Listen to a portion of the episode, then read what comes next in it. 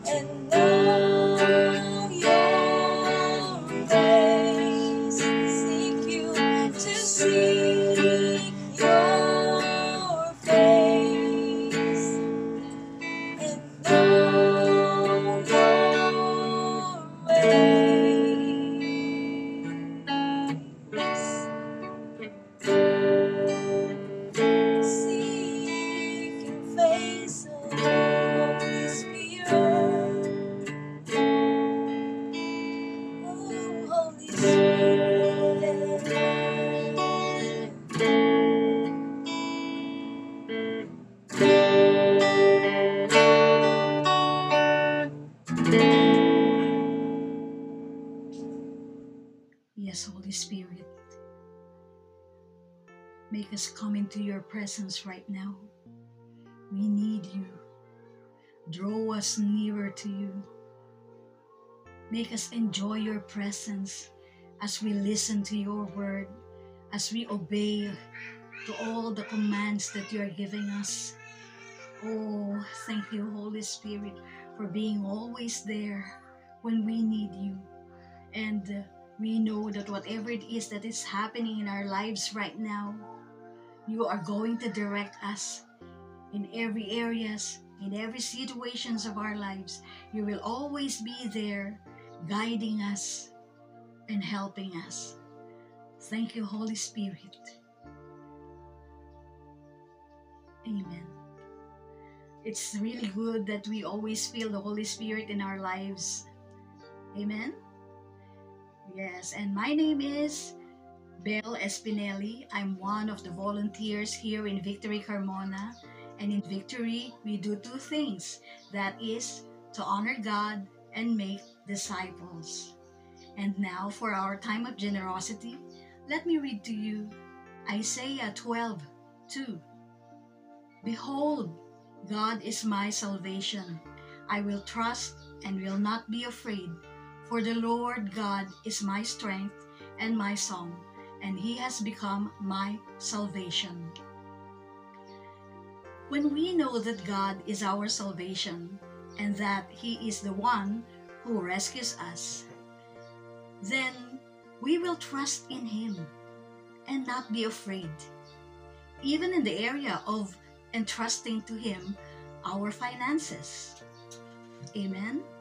And that is why it is always very easy for us to entrust to him, to give him our tithes and offering because we know that we are doing it for the glory of our God.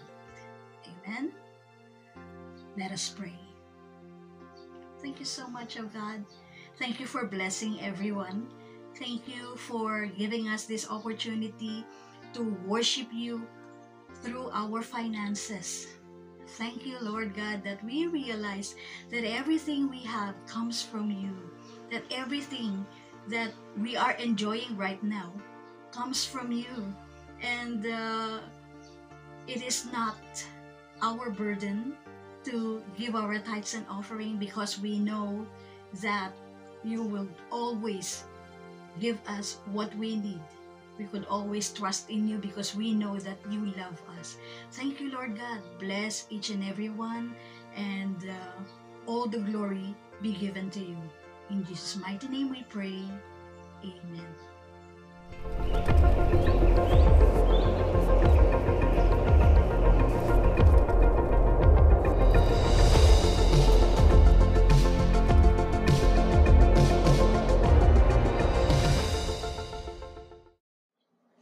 It's a blessed day to everyone. Ang aming pong panalangin bilang pamilya, staff ng mga victory na lahat po tayo ay nasa magandang kalagayan.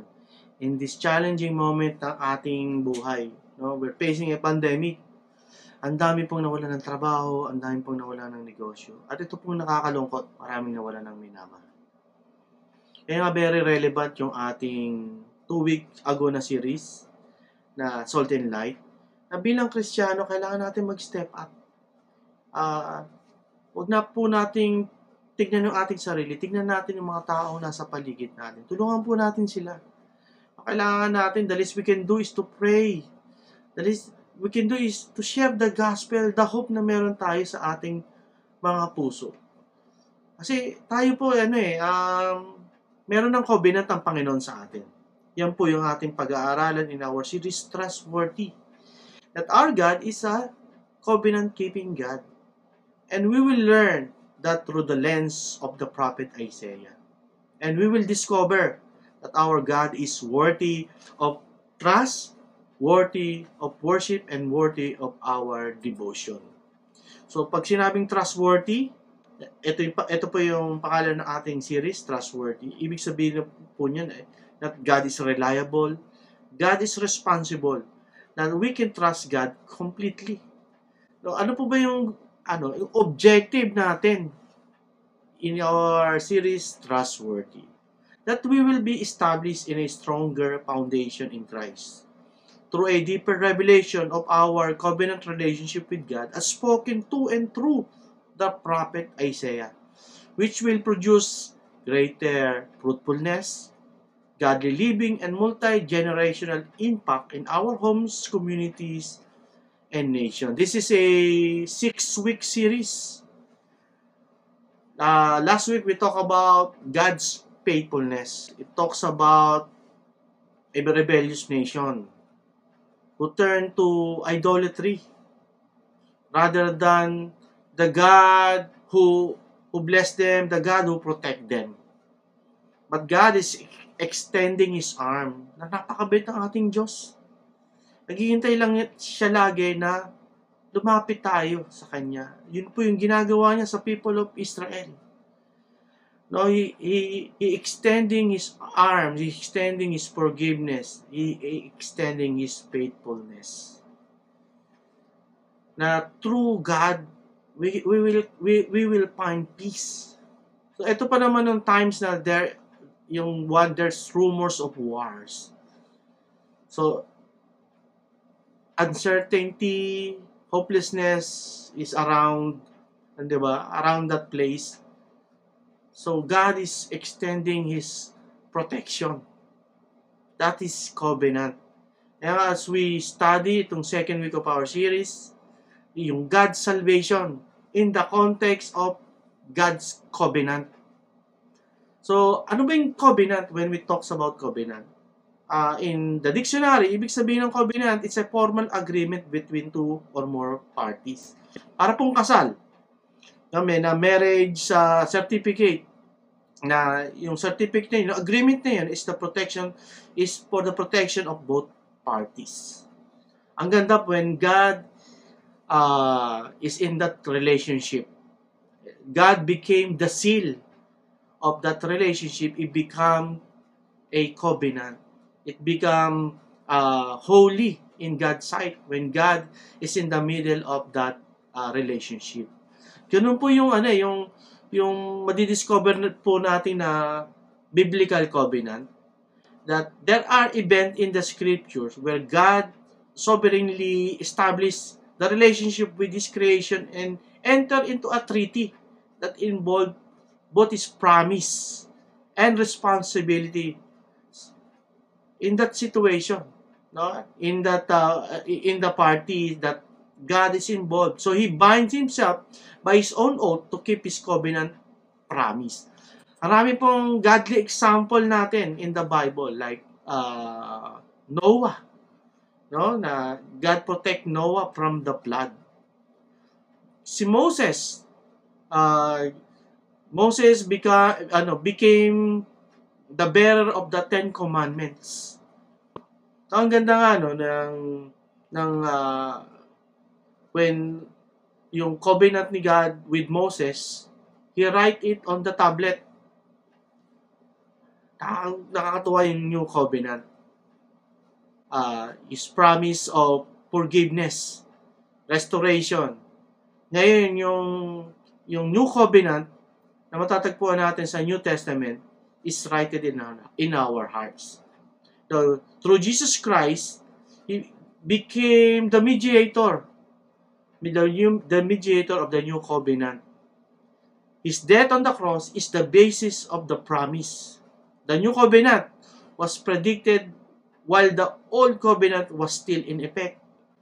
So makikita natin yan as prophesied by Isaiah. Actually, uh, the book of Isaiah is considered as a messianic uh, uh, uh, messianic book because almost uh, ang daming ano, ang daming niyang prophecy that was fulfilled in Jesus Christ.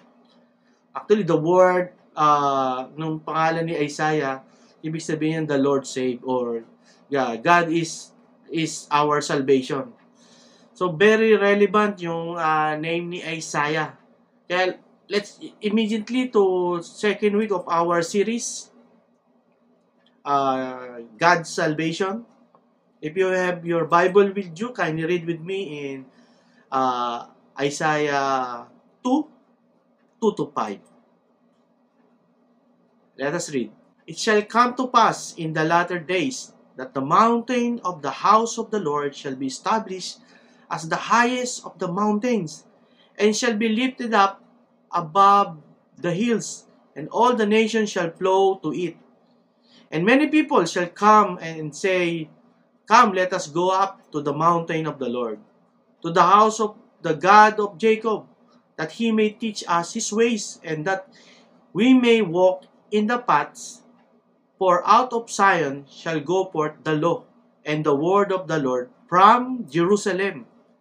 Verse 4 He shall judge between nations and shall decide disputes of many peoples, and they shall beat their sword into plowshares, plowshares and their spe- spears into pruning hooks.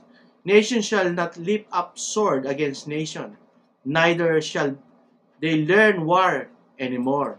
Lastly, verse 5, o, o house of Jacob, come, let us walk in the light of the Lord. Let us pray. Father God, thank you for your goodness. Thank you, Lord God, for your faithfulness. Thank you, Lord God, for your salvation.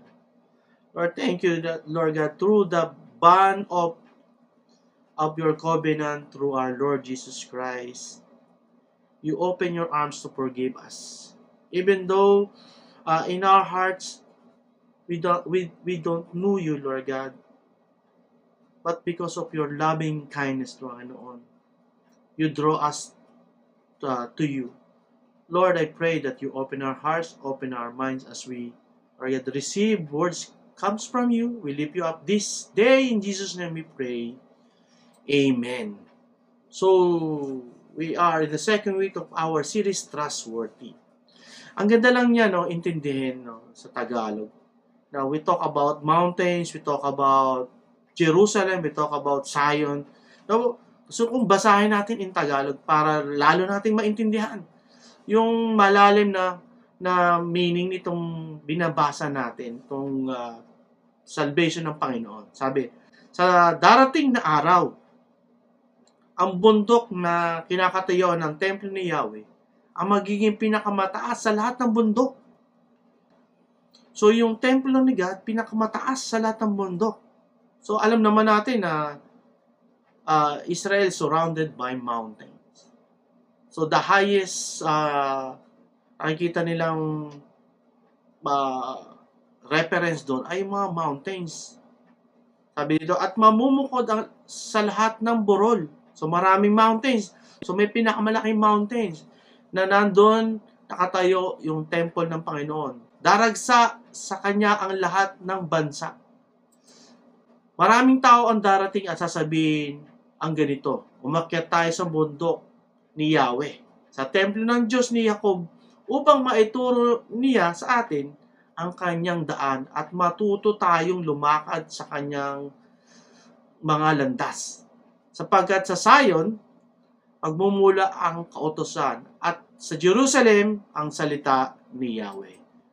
Siya ang mamamagitan sa mga bansa at magpapairal ng katarungan sa lahat ng mga tao. Kaya gagawin nilang araro ang kanilang tabak at karit naman ang kanilang sibat, mga bansang di mag-aaway at sa pakikidigma di magsasanay.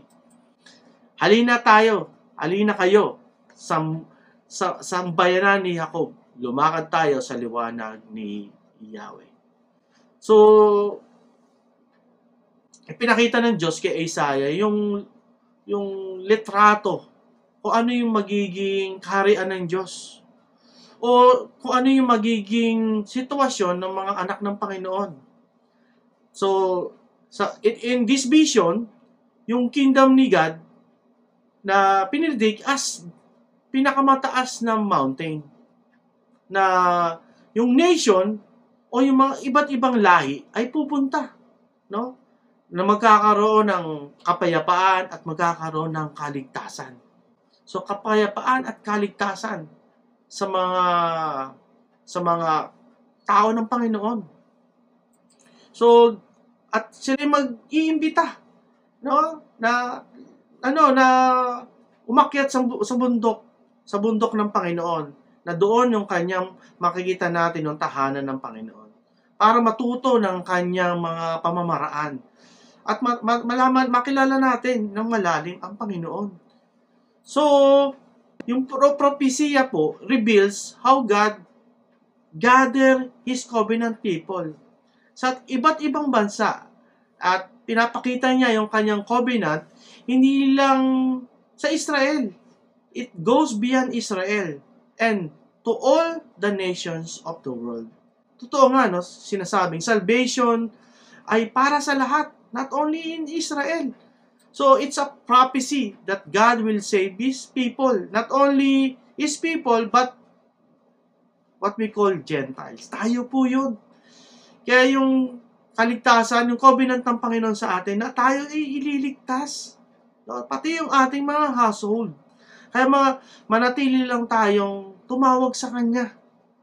So, in the, in the light of this, God's people, tayo po, tayo po iniimbatahan ng Panginoon na lumakad o to walk in the light of our Lord. Ito po yung ating i-discuss. How to walk in the light. Ano po yung ibig sabihin ng, ng ah, tayo po ay ah, lumakad sa liwanag ng Panginoon. Una-una po matututunan natin yung kagustuhan ng Diyos na nasamahan tayo sa buhay. God desired for us to journey with Him. Special, ang maganda yan, worshiping the Lord. Worshiping the Lord together. Di ba sinabi sa, ano, sa verse 3, maraming tao ang darating at sasabihin ang ganito, umakyat tayo sa bundok ni Yahweh. Ito po'y imbitasyon, no? Imbitasyon ng ng isabuhay natin ang pagiging Kristiyano. Isabuhay natin ang ating pagiging makadiyos. Hindi lang hindi lang ah, sa bibig, makikita sa buhay natin yung ating pagiging Kristiyano. Walking in the light of the Lord, ibig sabihin yan, journeying with Him towards the house of God on the mountain of the Lord. The highest of the mountain. So yung propesya ni ni ano ni Isaiah, pinapakita dito paano yung mga tao ah, from all nation ay makikilala ang Diyos. At lahat sila magagalak, meron silang eagerness, at nag-iimbata pa sila, calling others to join them. No, parang ngayon masasabi natin na yung house ng sinasabi dito ng God ay refers to the church, you and me. Because God has ordained that this will happen. It is His desire that we, along with believers from every nation, journey toward His house. So, tayo, di ba? Tayo makikita natin, paano ba tayo nagsimula bilang Kristiyano? Di ba? Sa, pag, ano tayo eh, iba't iba tayo ng, ano eh, ng tinatahak sa buhay. Merong mabato, merong madamo, at merong talagang sumut yung buhay. Pero lahat yung journey natin. Journey natin sa Panginoon. Lala tayo ay may, may pinagdadaanan. Eto, sabay-sabay tayo dumadaan sa pandemic. So kasama na kasama nagtitiwala ba tayo sa Diyos o nagtitiwala ba tayo sa ating sarili? Ito yung hamon sa atin bilang hindi lang yung mga naka, hindi nakakakilala, tayo lalong mga Kristiyano. So, wala na tayong Sunday service, di ba? MECQ na naman tayo. So, tigil na naman ang ating pagtitipon, pisikal. So, tinatanong ng Diyos, magpapatuloy ka ba? Ah, magpapatuloy ka bang kumapit sa Panginoon? Magpap- magpapatuloy ba tayong sambahin siya sa ganitong sitwasyon? Yes, kailangan natin. Bilang ah, example ng mga taong nasa paligid natin. No, kailangan nating kailangan makita tayo bilang example na nagtitiwala sa Panginoon. Na tayo kasi alam mo lahat tayo ano eh maraming uh, tumitingin sa buhay natin. Lalo paano natin tinitingnan tong sitwasyon na to. Kaya minsan tayo yung pamantayan ng ibang tao lalo alam nilang nagtitiwala tayo sa Diyos. Hinihintay lang ah, nila um, yung ating paglapit sa kanila upang bahagian natin sila ng magandang balita. Pero kung nakita nila ang ating pagiging makadiyos, lalo na paano natin itrato yung mga tao sa paligid natin. Ako, napakadaling ah, makilala nila ang Panginoon sa ating buhay. Lalo na, di ba, hindi lang tayo limited dito sa Pilipinas. Gagamitin tayo ng Panginoon, pati sa ibang bansa. Kasi nga, ang nasa puso ng Diyos, hin, ano eh, ma- maraming tao na magtitiwala, maraming tao ang ang sasabay sa pagkilala sa Kanya.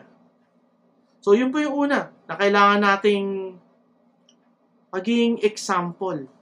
Pangalawa pong ma-discover natin sa, sa ating binasa na yung kagustuhan ng Diyos na ma, malaman natin yung kanyang mga gusto ipagawa sa atin. God desires for us to learn His ways.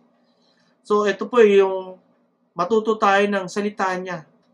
Lalo na, yung natututo tayo sabay-sabay. No, pinag-aaral natin, meron tayong tinatawag na Bible study, meron tayong victory group. Doon sabay-sabay tayong lumalago, lalo na sa journey natin, discipleship journey natin. No, na ginagawa lalo na sa ating ah, sa church natin sa Victory. 'Di ba? Kung babasahin natin, ah, ma- maraming tao ang darating at sasabihin na ganito, umakyat tayo. Umakyat tayo sa bundok ni Yahweh, sa templo ng Diyos ni Jacob upang maituro niya sa atin ang kanyang mga daan. 'Di ba? In Tagalog version. At matuto tayong lumakad sa kanyang mga landas. Sapagkat sa Zion magmumula ang kautosan at sa Jerusalem ang salita ni, sa, ni Yahweh. 'Di ba? It talks about ano eh, the Bible. No, matututo tayo pag nagbasa tayo ng Biblia. No, pag binasa natin, isinabuhay natin. No, marami tayong matututunan na ituturo ng Panginoon sa atin. So, ito yung the rest of the passage shows what will take in the house of God. Kung ano yung mangyayari. Na ito yung yung tayo matututo. Matututo tayo kung ano yung tamang makadiyos na pamamaraan lalo na sa pagharap sa pandemic. Kasi matututunan natin yung paano yung ano eh, lumakad in His path. Kasi yun ang kagustuhan ni God na maging makadiyos tayo. God desire for His people to learn His ways. So, when we put our faith in Him, nanampalataya sa Panginoon, we will learn His ways. So, nag-umpisa sa talaga sa pagtitiwala, sa pag pakilala natin si God bilang trustworthy God. And if we walk in His path by obeying Him and listening for His correction, we will become more and more like Him. Diba? Pag yung binasa nating Biblia, isinabuhay natin. Diba? The goal of Christianity is Christ likeness. No, hindi tayo maging super Christian, maging ah, banal, 'di ba? Makita doon na at maging ano tayo, nagmamahal sa Diyos. As a, re- a result of knowing God more and more. Lalo tayong nagbabago. Actually, kung titignan natin yung pagbabago natin, nagaganap sa malalim na pagkakilala natin sa Panginoon. Di ba? The more we, we discover who God is, itong pag-discover natin, the more na nagbabago yung ating buhay. Di ba? Pag sinabi kasing Mount Zion, di ba, ibig sabihin yan, or yung temple, yung, ibig sabihin yan yung nation of Israel, which, of which the old earthly, yung Jerusalem was the capital. So, in the New Testament, this comes to, it comes, means, ibig sabihin, yung, yung New Testament, ibig sabihin yan yung Christian Church. The nation of the redeemed spirit, spiritual Israel, of which the heavenly New Jerusalem is the capital. So, tayo, makikita ng Panginoon, no? Yung pagbabago natin. Kasi, nalalapit tayo sa kanyang puso. So, pag tinitingnan natin yung huli noon na nag-journey tayo sa Kanya, nakilala natin, nalaman natin yung Kanyang pamamaraan, alam yung prutas yun, yung number 3 natin, yung kapayapaan. God desires for us to have peace in Him. So, walking in peace, not only with God, but with one another. Kasi pag nagbago tayo, nagiging iba yung pananaw natin sa buhay. Nagiging mapagpatawad tayo. Nagiging matulungin tayo, lalo na sa mga ganitong sitwasyon. Kaya kung titig, babasahin natin yung verse 4, sabi doon, siya ay mamamagitan sa mga bansa at magpapairan ng katarungan sa lahat ng mga tao. So meron ng justice, may katarungan kaya gagawin nilang araro ang kanilang tabak. So ibig sabihin yon yung karit naman, magiging, magiging ibig sabihin yung mga sandata na alam nating makakasakit. Ito na yung magiging sandatang makakatulong sa tao. Magiging na tong ah, gamit natin upang tulungan ang mga tao. Kaya yung mga bansa di na mag-aaway at sa diri, sa pagkikipagdigma di na mag magsasanay. So magkakaroon ng kapayapaan. No, yun yung ano eh, yun yung pangako ng Panginoon sa atin. Na pag tayo'y naglakbay o nag-journey sa Panginoon at natuto ng kanyang mga pamamaraan, ang produkto niyon kapayapaan. So, kailangan very precious commodity ngayon ng kapayapaan sa sitwasyon. Kasi kung yung sinasabing kapayapaan dito, hindi naman absence ng mga kaguluhan. So, in the midst ng mga nangyayari sa mundo, nararamdaman mo ang Panginoon. Kaya nga sabi niya sa verse 5, Halina kayo, sambayanan ni Jacob, lumakad tayo sa liwanag ni Yahweh. So, when we believe in God, naniwala tayo sa Panginoon, and submit ourselves to His Lordship, magkakaroon tayo ng kapayapaan. We can have peace. Ito makikita natin ang Diyos as the ultimate judge, no? Siya na maghuhusga. So, kaya sabi ni Isaiah, the nation will no longer be at war. And the weapon means to hurt others will be forged into the tools for harvest and peacetime. So, napaka gandang pakinggan. Pero yun ang plano ng Panginoon sa atin, magkaroon ng kapayapaan. So, sa Diyos, we can be at peace with Him and with one another. Even dito sa mundo. Hindi lang yung mga matatagpuan natin sa langit. Dito sa mundo.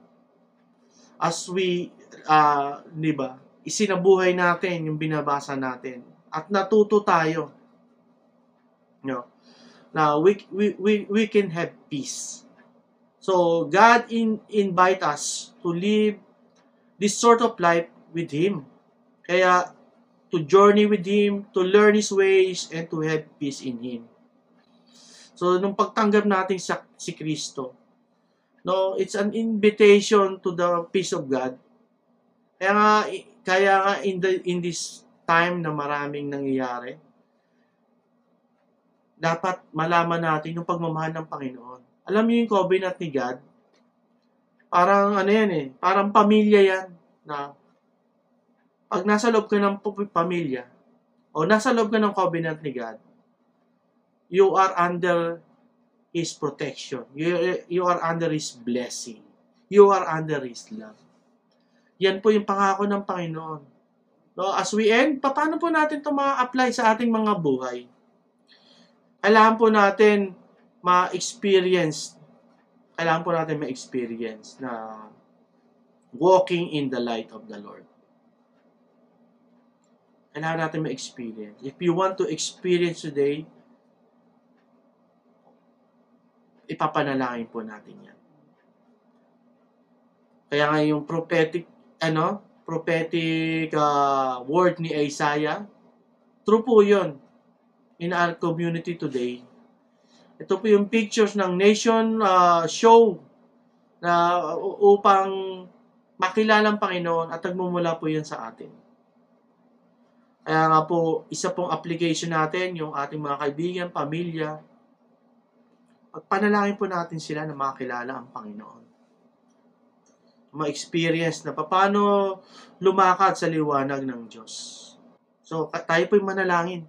Panginoon, maraming pong salamat sa inyong kabutihan. Maraming pong salamat na kami po'y nagtitiwala sa inyo. Sa inyong kaligtasan.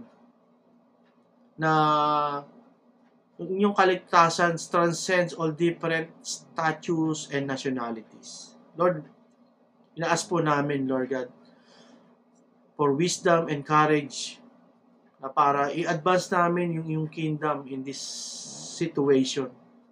Lord, we pray that we will learn your ways and faithfully obey you.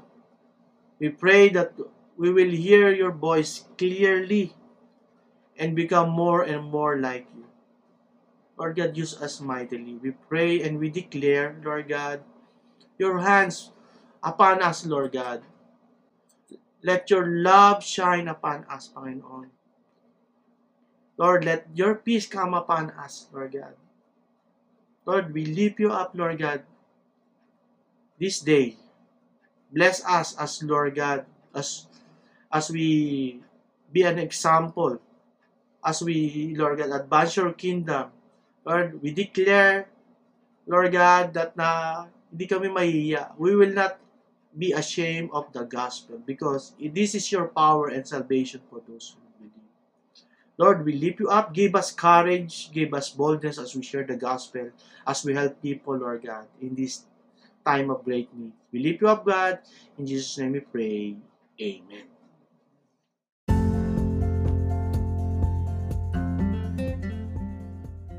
Thank you for listening. We hope you were encouraged by the message today. Feel free to share this episode to your friends too. Subscribe and follow us on Facebook and YouTube for videos and updates.